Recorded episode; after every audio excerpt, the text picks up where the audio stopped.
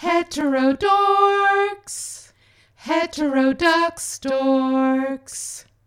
Hey, turfs and trannies. You're listening to Heterodorx, and I am Nina Paley, your co host. And I am Corinna Cohn, your other co host. And we have a guest heterodork with us today. You may know her as Elizabeth Hungerford, or as she is known to her friends, Bess. And she is an attorney and a feminist and has been writing about issues that uh, relate to the intersection of gender identity and uh, women's rights for at least a decade. And we are so honored to have her with us here today. Welcome. Thank you so much for having me. Good evening. So happy to be here.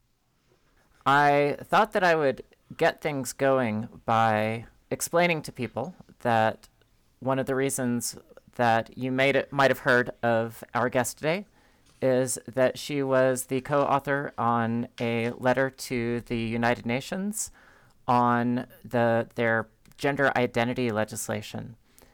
And back before there was a such such thing as the turf wars, you might consider that one of the first shots that was fired was a letter that was co-authored by Cathy Brennan and Bess Hungerford appealing to the United Nations to have a more nuanced take on gender identity. Can you explain that letter a little bit? Yeah. So um, the UN letter, it, they do kind of an annual call, the uh, Commission for the Elimination of Discrimination Against Women. And Cathy Brennan uh, approached me. This was back in uh, 2011 and she w- had been following sort of this legislative trend around adding gender identity to existing state statutory schemes for anti discrimination. And she recognized that the addition of gender identity was actually being used as a replacement for sex in certain cases. You know, and, and so I looked at what she was bringing to me and I was like, I can see the problem right away. I know you're all familiar with now, but at the time it was something that people weren't talking about.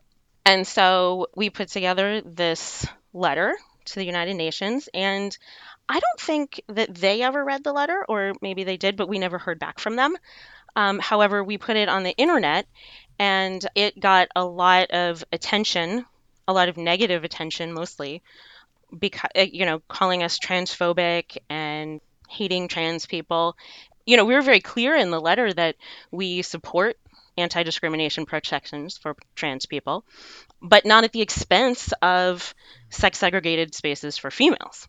And interestingly, I mean, 10 years on, I feel like from a legal perspective, that my views are still very much in line with that UN letter that we wrote about 10 years ago. I think one of the things that's quaint in it is you say, well, there's there's really no reason that we need to define the term sex because it's really well understood what sex is. Yes, the plain meaning. the plain Those meaning were of the sex. days. The plain meaning. Yes. And in only 10 years, it's become some somehow we have been convinced to have debates about even the plain meaning of the word sex. Yeah.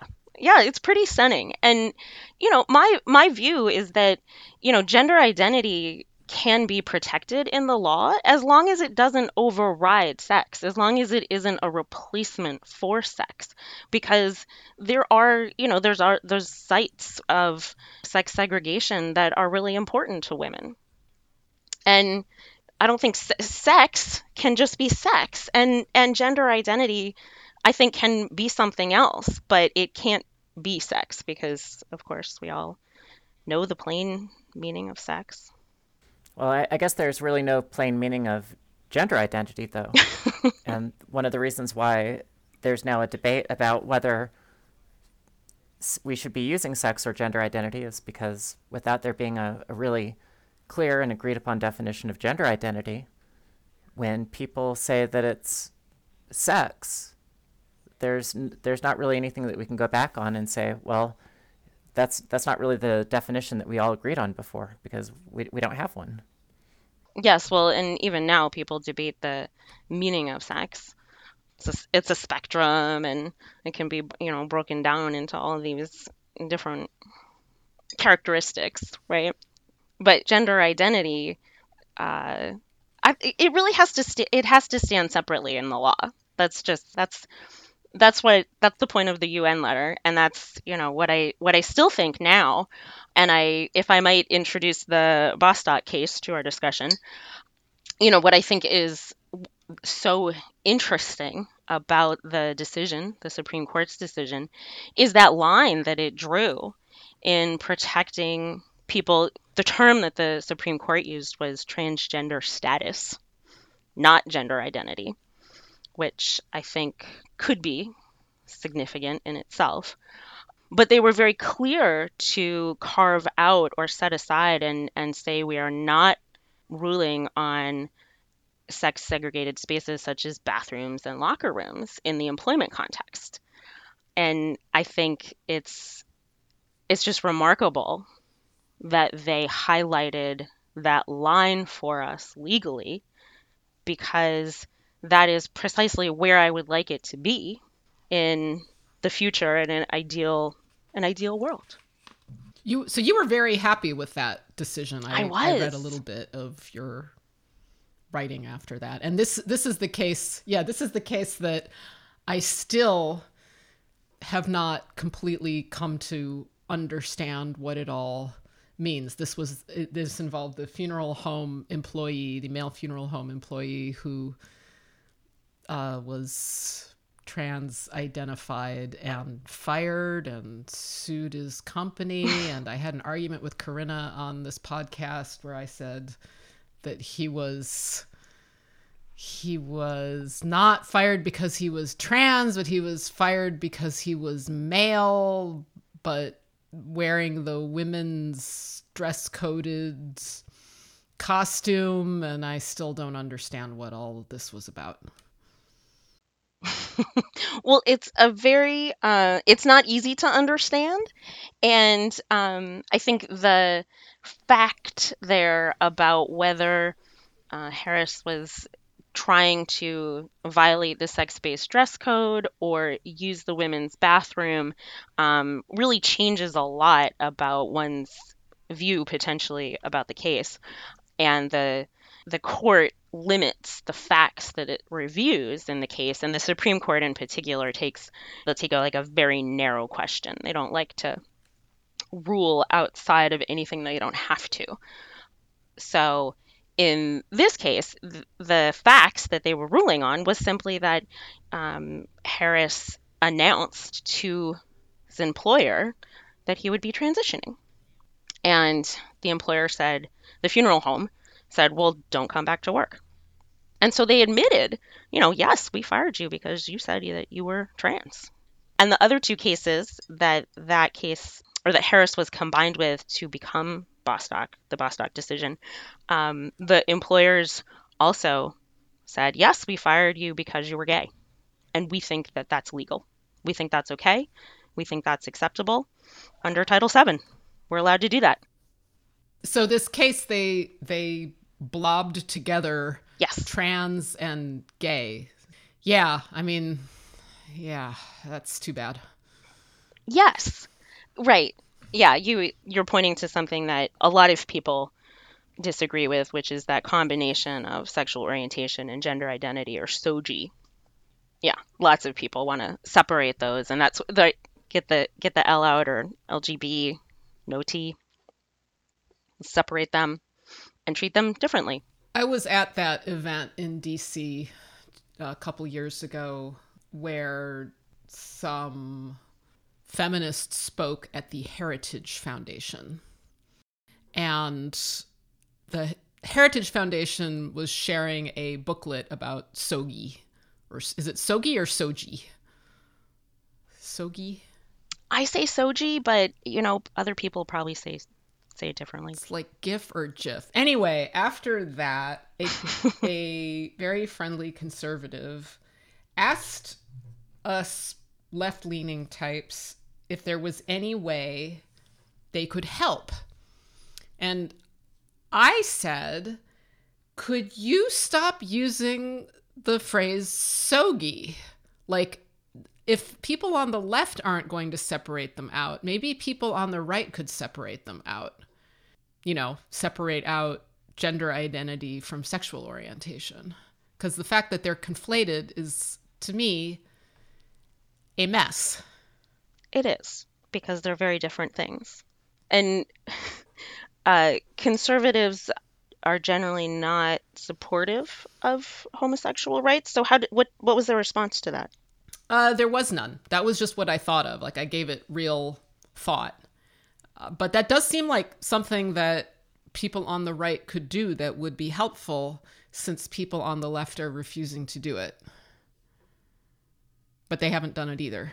And like, Well, why not? Why haven't they done it either when they know full well, at least the people that were in attendance there, they know full well that these are different things. They do. I think they're opposed to both of them, however. I'm not, you know, I'm not sure. Like, there's a lot of, not a lot, but, you know, gay Republicans are a thing. In fact, when Trump lost this last election, uh, one of the friends that I lost was a Republican lesbian who was furious at me for not voting for Trump and says that people like me are responsible for everything bad that's going to happen. You're a white woman. Of course, you're responsible for everything bad. No, it's a, it's on the left. No, on the left that white women are responsible, and and but this lesbian ex friend of mine was saying that people that didn't support Trump are Ah. responsible. So in a way, she's less she's less racist and sexist. and she's a Republican, a, a, like a a rabid one. There are moderate Republicans. There are here in the state of Massachusetts, we have what we call Massachusetts Republicans. For example, our governor is Republican, but by many standards, he's he would be a Democrat. Hmm. Well, this, I mean, this ex friend of mine was not moderate by any means, but she was lesbian, you know, an out out and proud lesbian Trump supporter. Yeah, we've all met gay people who are Republican or don't support gay rights. You know, think perhaps marriage is should be reserved for a man and a woman. But I am interested in. I don't know if it's too soon if we can talk about this. The Surely not. is it too soon? Talk talk about the um. Oh, what do you call it? The the questionable alliances, the the danger, dangerous liaisons happening Oh, in like around this. like with Yes. Richard Dawkins retweeting the uh, women's human rights campaign. Oh yes, he signed that. No, no, Richard Dawkins is liberal. Oh, okay. and WHRC is liberal, but this there's this uh, contention, contentiousness about feminists who are traditionally left leaning forming alliances with conservatives. Once again, there was that event at the Heritage Foundation, which I believe, Corinna, you refused to go to, yes? I didn't refuse to. I simply didn't have it in my schedule. Oh, okay. I thought that I thought that you like specifically made No. sure that you I mean, I thought that there was a point, right? Well, to not attending that. I haven't talked about this before, Nina, but there was a a barricade, a human barricade formed of radical feminists and conservative Christians who specifically tried to keep me out, and I didn't want to press the matter. oh, is that what that was? Yeah, they were linked arm in arm, and I just I didn't want to push it. Oh, okay. Yeah, I saw that. I didn't realize that was for you. Yeah. Good job. You thought they were just gonna do some line dancing, but nope. right. Well, uh this this is made up. They- There was no such line. Corinna decided this on his own. Yeah, I, I just But I- I didn't have time to do it. That's all. Oh, okay. All right. Well, I went. Well, Nina, I actually have, I don't know if I call it an article, but a written dialogue coming out in the next issue of The Radical Notion.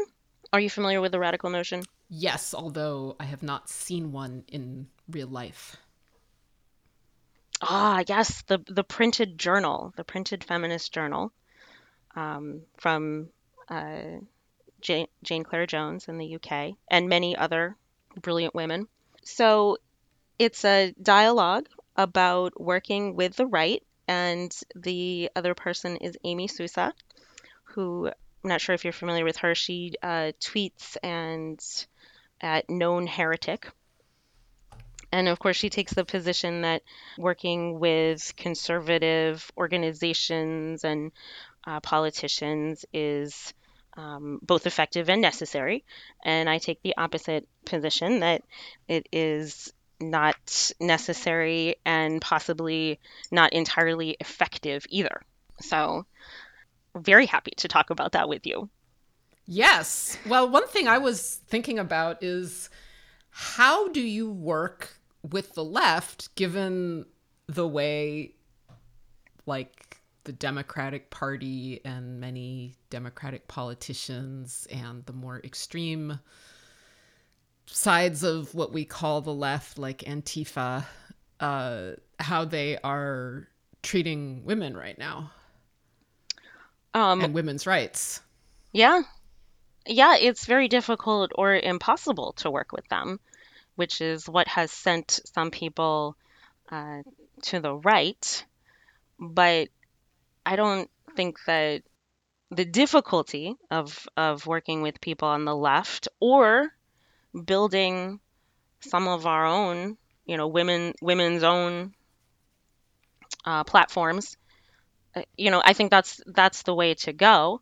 We know from, you know, in the second wave, women were, you know, in a different situation, but there's misogyny on the left, and women built many of their own newspapers and journals and organizations. And I think that's what women have to do now. And that's part of the reason I'm so happy to write this article for the Radical Notion because I think it's like a sign of the rise of, of feminism again. That what's a sign? Oh, the the journal itself. Oh, okay. Thanks. Yeah. Sorry. Sort of coming out of the, the crucible of the last few years of internet activism. Yes, and and we have seen, you know, we have seen organizations form. It's just unfortunate that some of them are allying and sharing messaging with conservatives. Feminists in Struggle is an organization that has specifically declined to share messaging with conservatives in the way that we've seen Wolf and um, WHRC do. Can you give more explicit examples of how they're sharing messaging as as you say? Well, one example would be I think that time that you went to, to DC with a rally at the Supreme Court between Wolf and Concerned Women of America. So that would be one example. Filing amicus briefs together with conservative organizations like, you know, Family Policy Alliance um, is another. WHRC was working with conservatives to determine uh, to send comments to legislators about statutes or proposed statutes. So that kind of thing where you're either actually sharing messaging like with an amicus brief or like a rally at the Supreme Court.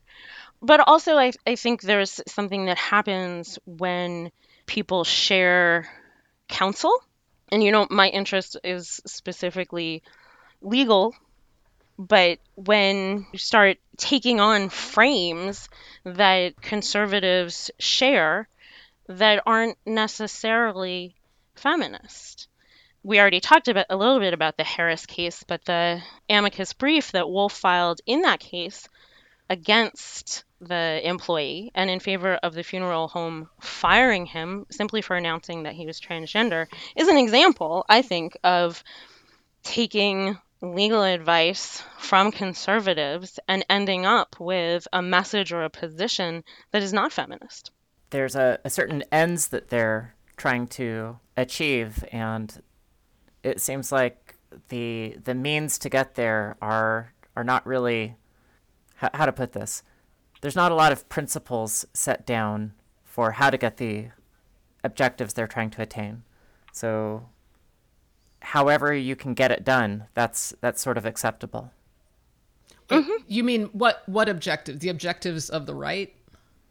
The objectives of creating a very clear delineation between sex and gender identity. And what's more of of that would be to ensure that there's not any sort of legal protections on the basis of gender identity. What do you think about just calling gender identity a religion and giving it well, yeah, just calling it a religion and giving it the protections and limitations of other religions. Um, that would never fly politically, but conceptually, I think it works. I'm I'm very much I, I think I I think I would support that. Um, you know, we live among many people. I'm an atheist, so we live among many people who who have beliefs about God, you know, that I would think are sort of magical or fantastical, and I call them Christian, and that's fine. I don't, you know, I'm not taking on their belief by acknowledging their religion, um, but I can be respectful of it, and and I think I can and we should be respectful of gender identity in the same way. Well, what about trans people who disavow gender identity? In what way?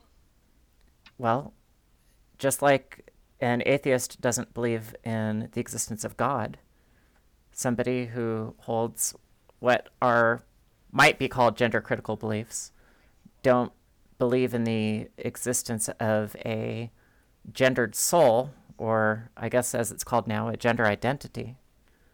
So if if somebody is like me, a transsexual, but does not believe in gender identity, do we need some other type of aspect in the law to provide protections for me, even if I disavow gender identity? Oh, that's so interesting.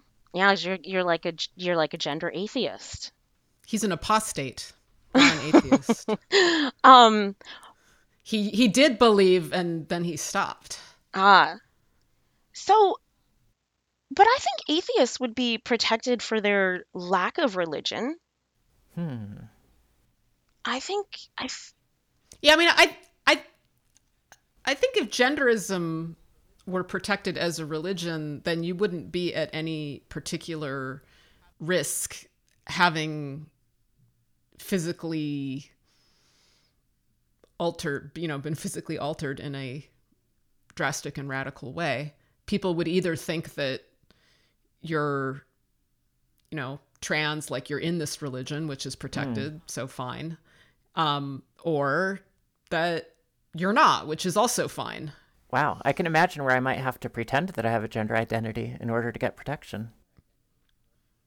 You mean physical protection because of the what you've done physically? No le- legal protection. So i might have to pretend that i have a gender identity if i wanted to say keep my job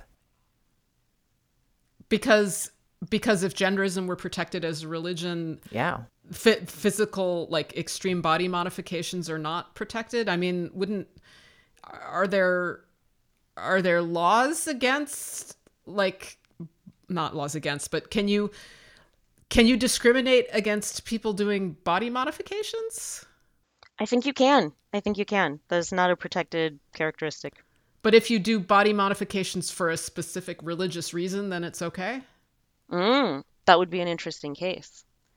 But I've thought about this in terms of the sex based dress code because I'm completely opposed to all sex based dress codes. I honestly can't imagine any situation in which a sex based dress code would be necessary.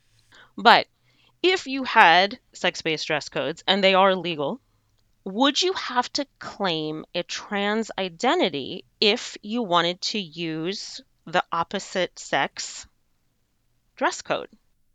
Right? If I'm I'm female yeah. and I don't want to wear the skirt, I want to wear the pants, do I have to say I'm trans? Right. Well, if you wanted to wear pants in public, I mean, obviously part of you wants to be male, right? That is true. yeah. And I had short hair for a really long time. Mm. That's mm-hmm. the real telltale thing is whether your hair is short. So Corinna's yes. hair is long and right. my hair is short. So you know which one of us is male and which one of us is female. I sure do. It's clear as day. Yeah. Bess, back 10 years ago, I was doing some research on on the Googles, and I could not Oh, find. boy. Oh yeah, um, it's it's the most reliable form of research. I, I do all my medical research on there too. Oh, so do I. I could not. Yeah, it's it's a hundred percent trustworthy. Awesome. I could not find any usage of the term gender critical in any way as it is used now. And in my research, the first essay that I have been able to find that really establishes a definition or a set of principles related to what gender critical is was written by you in Counterpunch in a response to a trans activist named Samantha Allen. Ah, yes. I remember that. I want to make the assertion that the term gender critical was, if, if it was not coined by you, at least you were the person to provide the first articulation of what that meant. What, what do you think about that? It definitely wasn't me. But I remember that article and I remember taking on the the phrase gender critical, gender critical feminist in contrast to turf, which is what Samantha Allen had been complaining about in what I was responding to. And you know, at the time, I, I it sounded really great because we're critical of gender as sex-based social roles, and I thought it sounded really clean, and that it wouldn't necessarily limit, you know, that it could be like a, a broad, a broad church, and it certainly has become that. But I think it is also used very much by people who have conservative views now, and what they mean by gender critical is that they're opposed to the sort of what is it called gender ideology that comes from like queer theory. Well, I'm I'm opposed to the gender ideology that comes from queer theory, but I'm not on the right. Well, that that is true. In many ways so am I. But I think it's it's become a term that isn't doesn't really necessarily mean gender critical feminist. Right? It's taken out of the feminist context and is now used by many people who are definitely not feminist. And then there's also, you know, within it, gender critical, and people also talk about gender abolition as as something different. And certainly in this, in our particular culture or society, I would like to be a gender abolitionist. But I think gender itself, it varies across cultures, right? So there may be, or or even are cultures where there are sex-based social roles, roughly, but they aren't enforced in a really authoritarian manner. People have um, flexibility, and they're not punished for not conforming to those to those roles. And I think at this point in my thinking, I want to leave space for that possibility because there are our our bodies are different and there's a, a reproductive function that that females have and it takes a long time to grow a baby and then take care of a baby and it makes sense that females would be doing most of that work How would you define gender abolition? Hmm.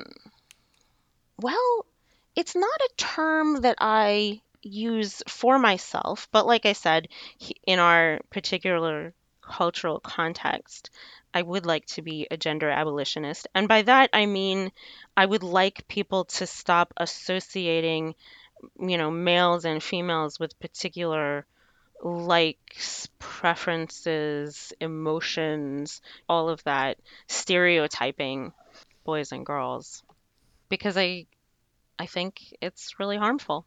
Yeah. I'm thinking about someone I talked to who said she's a gender abolitionist. Mhm. But it became pretty clear that she also really doesn't want men to wear dresses. Mm. And and I thought that like, well,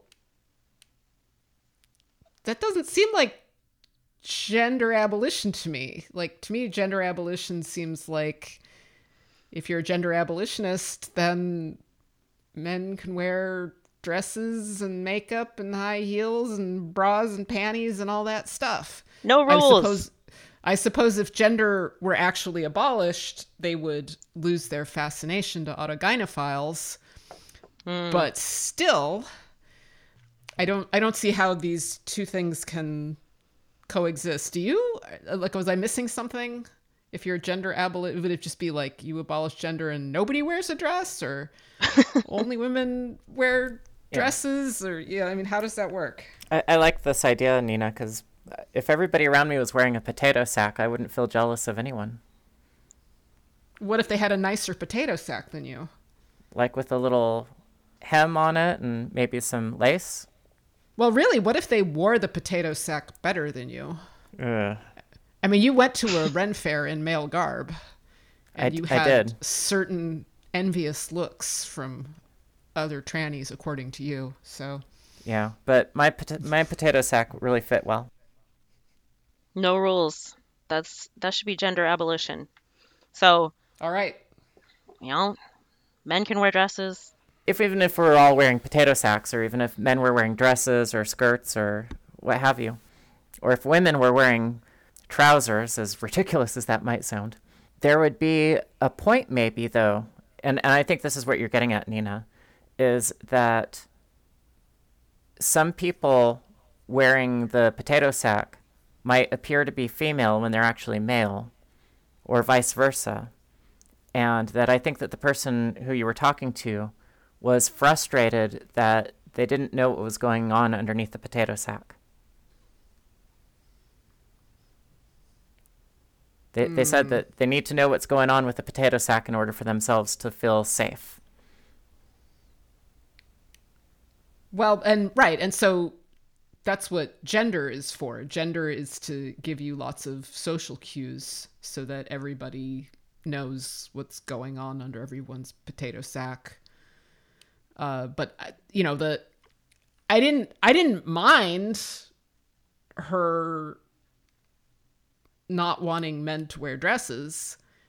And I also didn't mind gender abolitionism. I mean, I I can get behind gender abolitionism, but I just didn't see how these two things could coexist. They seem to cancel each other out.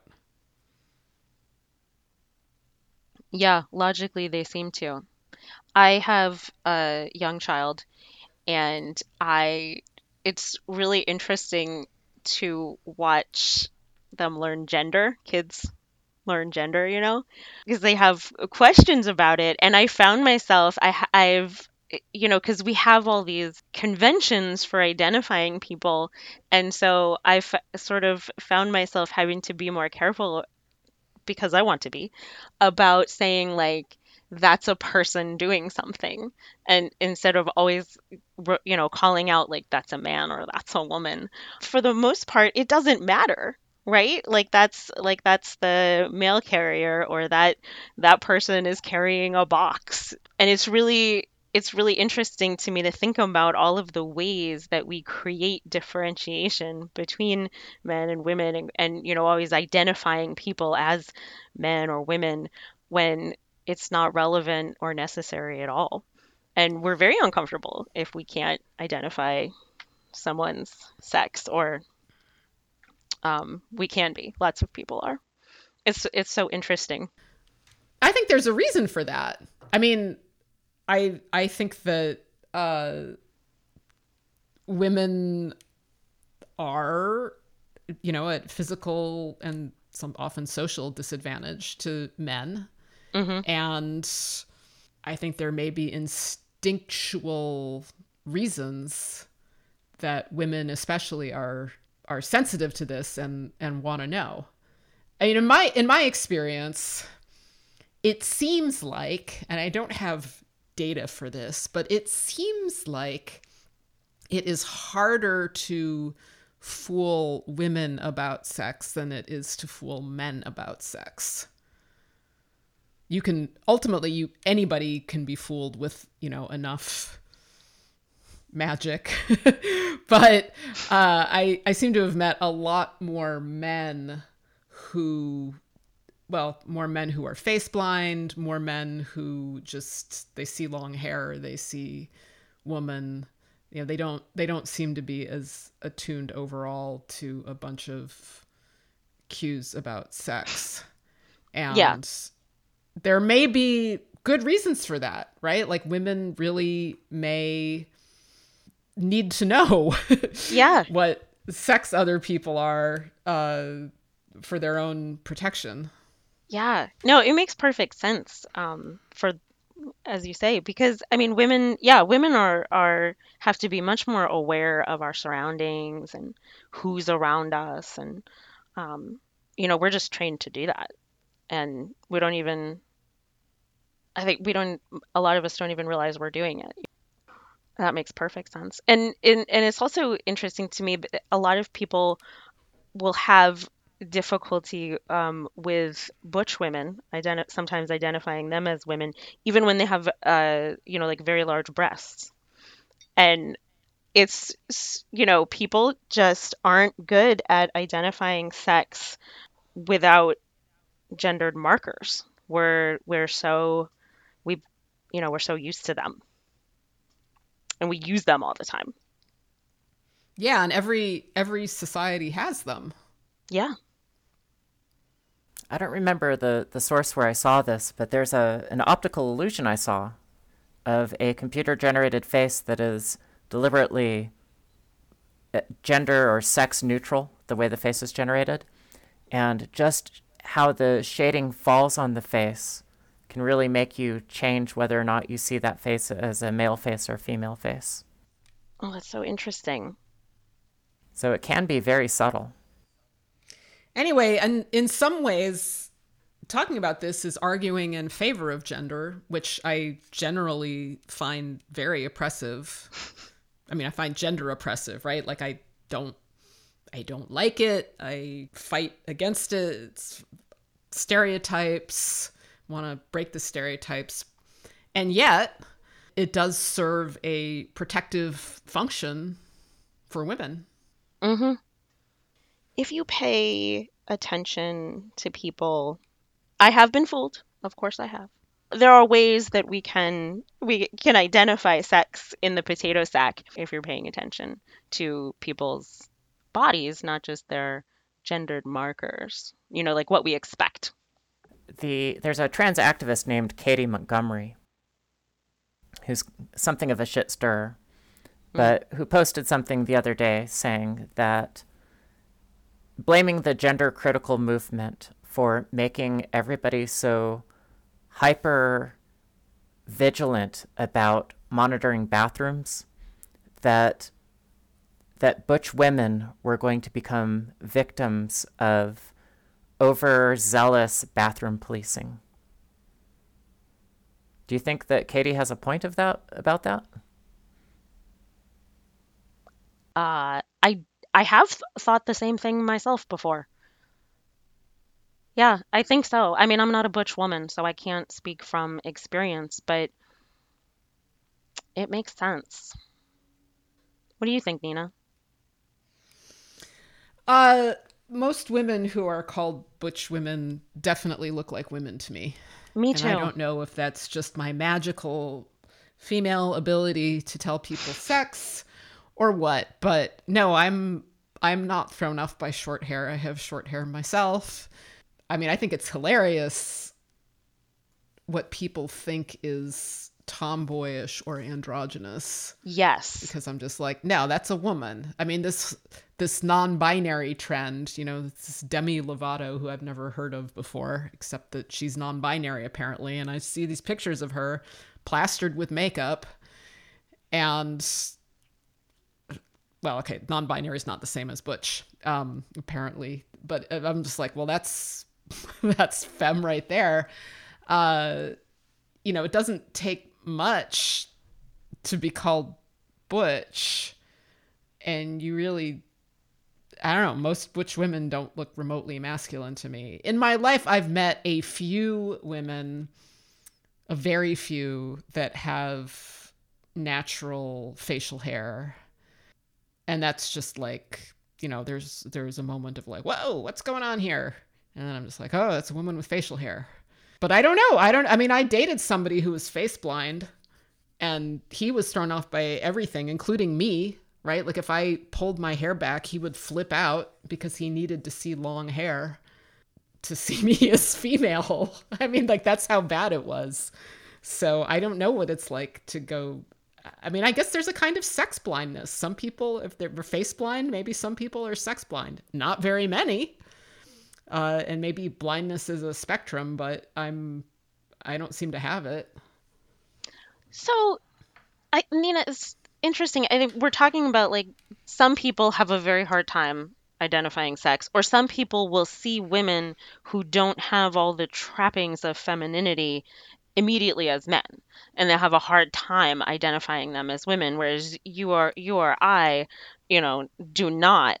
But I think that says something about the way that femininity is all of this added on stuff like the the long hair and the frilly clothes and that when you take that away um, you know things are plain and not ornamented that people default to man or male in a in a just in a, in a very you know just a very gendered way because they're they think in a they think in that gendered way and that's what they expect to see and so they have a hard time seeing women as women without femininity I want to backtrack a little bit, thinking about men in dresses. So, most of my adult life, I've thought it was fine if men wear dresses and anybody can wear anything.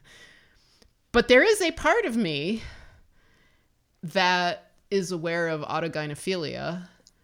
I've had some autogynephilic partners, and back when I was involved with them. I did think it was cool. I thought it was transgressive. I didn't know what autogynephilia was.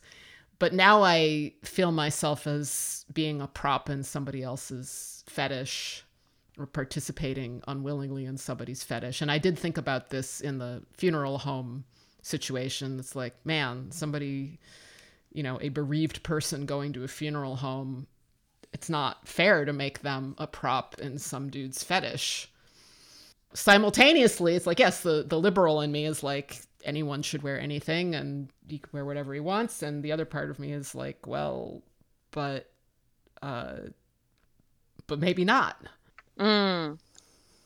i'm sorry about your experience and i know that autogynephilia is real i just don't think that we can know what other people are thinking or feeling and I know we see a lot. Uh, you know, I think there's a lot of extremism online, and I don't I don't believe that the majority of trans people or even trans women are autogynephilic.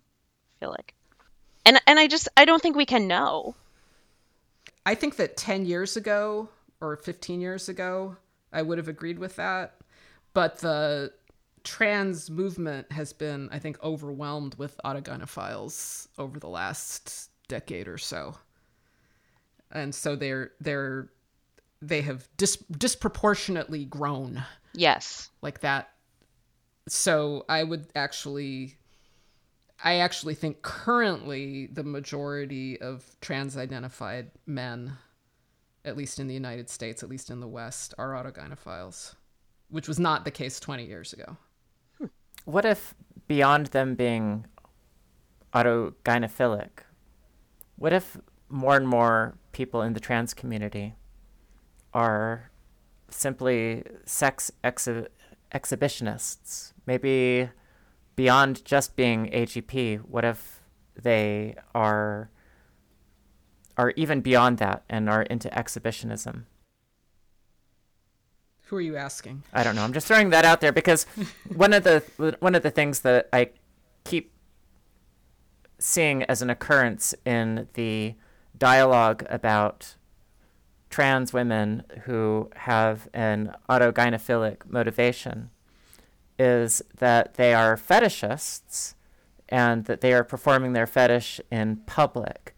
But in my own experience, I've had friends who uh, would certainly tick off all of the AGP criteria, but who wanted to be very cool in public and downplay being trans. They wanted to uh, blend in. They weren't getting off on it. They they just really wanted to try to try to integrate without being very visibly trans.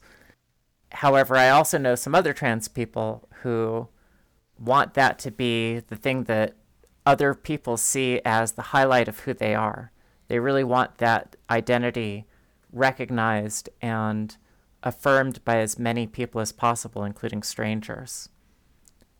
So I'm, I'm not sure that that label of AGP really can be substituted as, as the term fetishist very easily. But I, I do notice that there are fetishistic displays by trans women.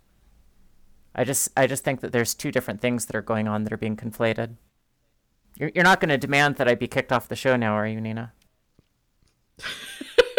no, I'm just trying to understand. I'm I'm like, are we are we seeing the same things? So you're saying that there's AGPs because like auto autogynephilia is a paraphilia, also known as a fetish, but you're saying that there are autogynephiles who aren't fetishists. I don't understand how that Yeah. works.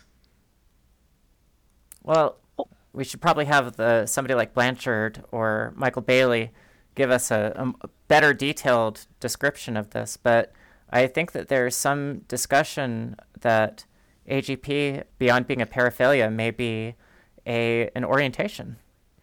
Well, we should. We should have a discussion about that.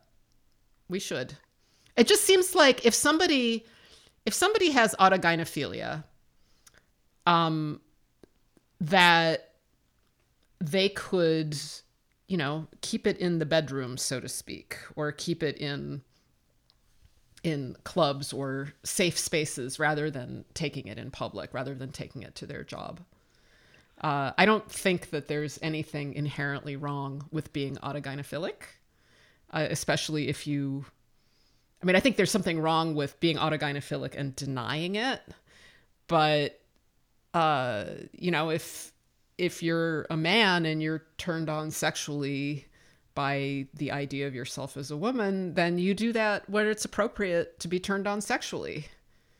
You know, at home with a partner, with a you know, in a private community that's into that. You know, maybe a club that's for that. But if you're doing it in public, then uh then you've then you're then something else is going on. So, are you saying autogynephiles should not be allowed to transition or to present as trans women because that's bringing their fetish out in public? No.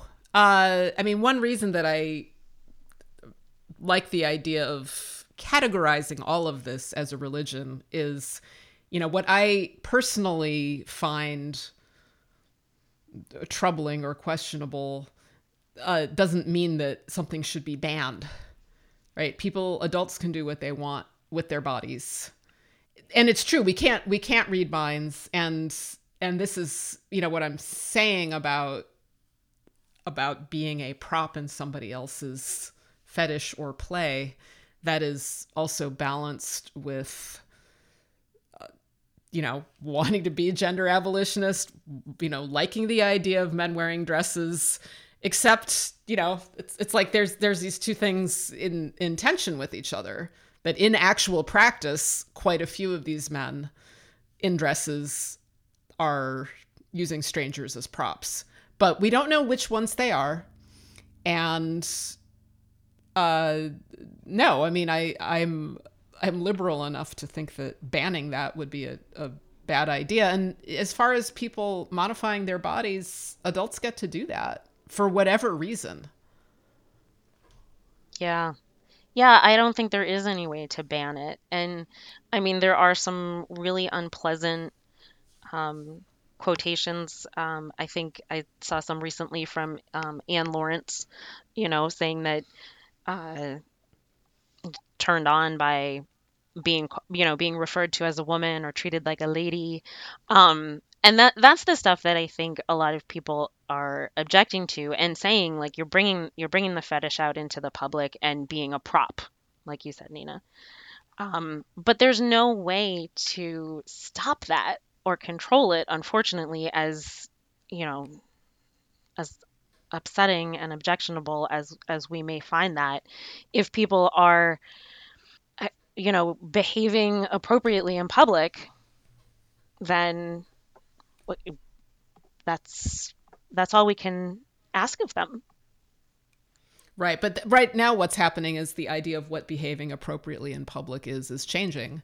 I mean, Yeah. it used to be that transvestism was taboo, and I thought that was really uptight and silly. But now I think about a lot of taboos, and I'm like, oh, that's why they had this taboo.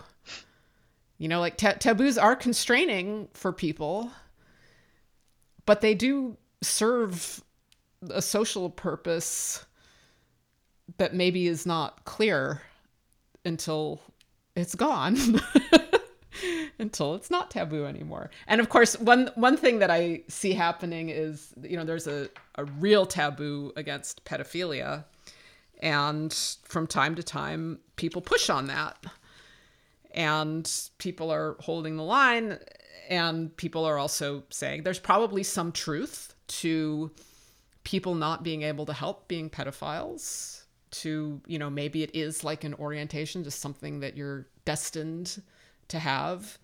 And yet that taboo is real good idea. Like even if it's not fair you know even if it's not fair to the poor people who can't help being pedophiles it's probably good that that taboo is in place Yes, and that we do control and prohibit by law.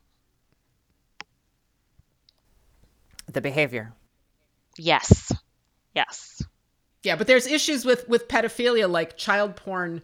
We can all oppose child porn that involves children, but like drawings of child porn, like what about drawn child porn where no children are actually involved and theoretically the, you know, pedophile consumer of the child porn is they're just reading a thing so they're not harming anyone.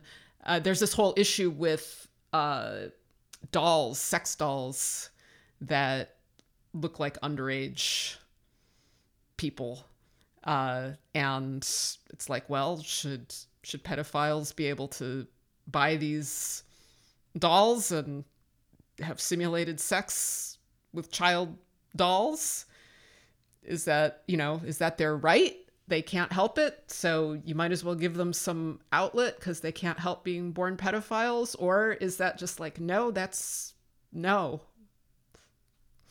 What do you do What do you do? I love I love how deep and all the questions that you ask on this podcast. Bess, what is your favorite color?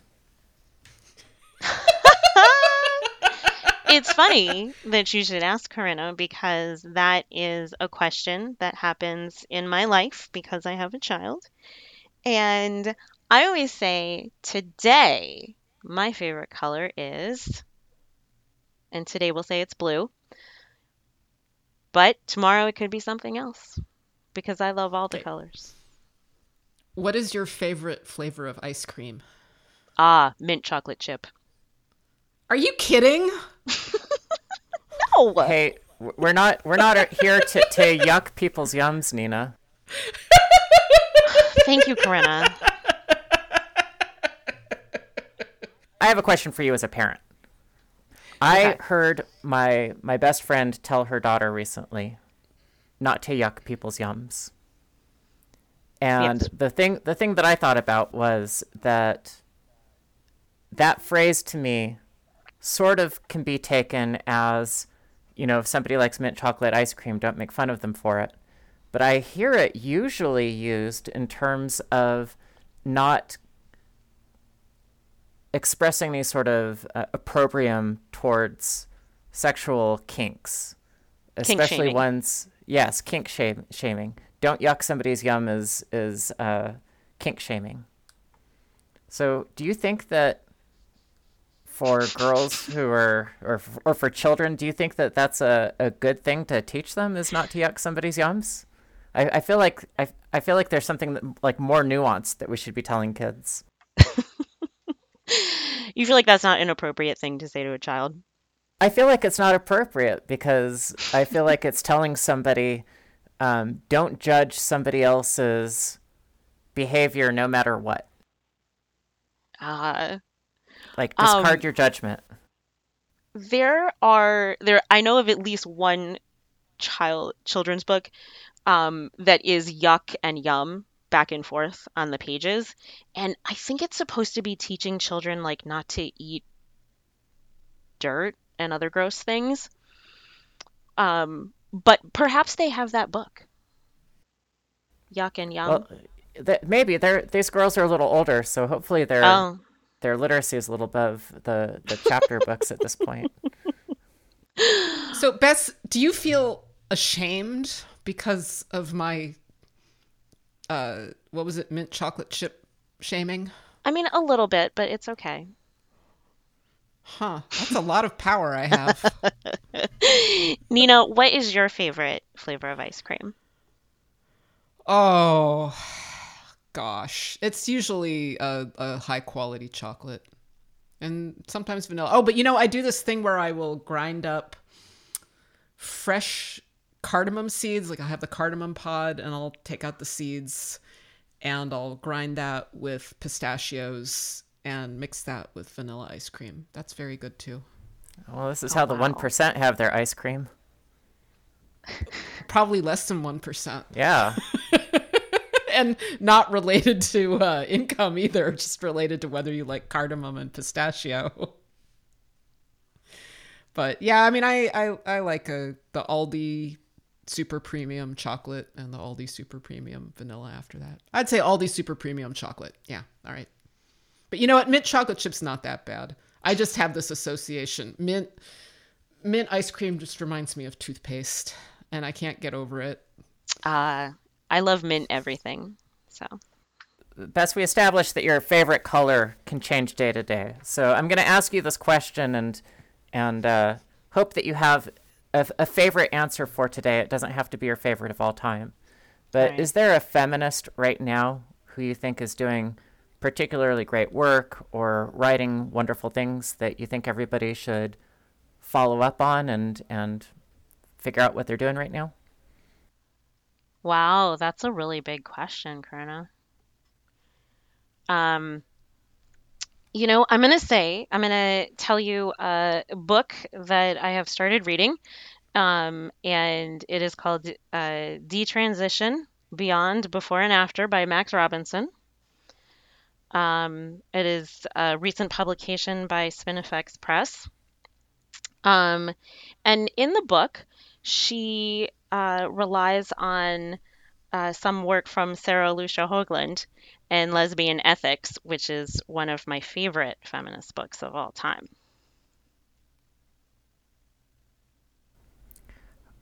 I think that's a great recommendation. I saw an interview that uh, Max did with uh, Grace Lidinsky Smith recently, and it was fascinating. So I uh, thank you for that too. recommendation. I also saw that, and you did an interview with Grace as well. Yes, it's a very tightly connected community right now. Well, there's a lot to talk about. It seems like there's finally enough bravery or courage for people to come out and be willing to take the criticism from the the big trans activist names to be able to have these conversations. Yeah, it's kind of an exciting time. Yeah, it didn't seem that long ago that everybody was using, not everybody, you certainly weren't, but that many people were using pseudonyms to try to make their criticisms. But now it seems there's a lot more people attributing their names to their viewpoints. We have come a long way, as they say.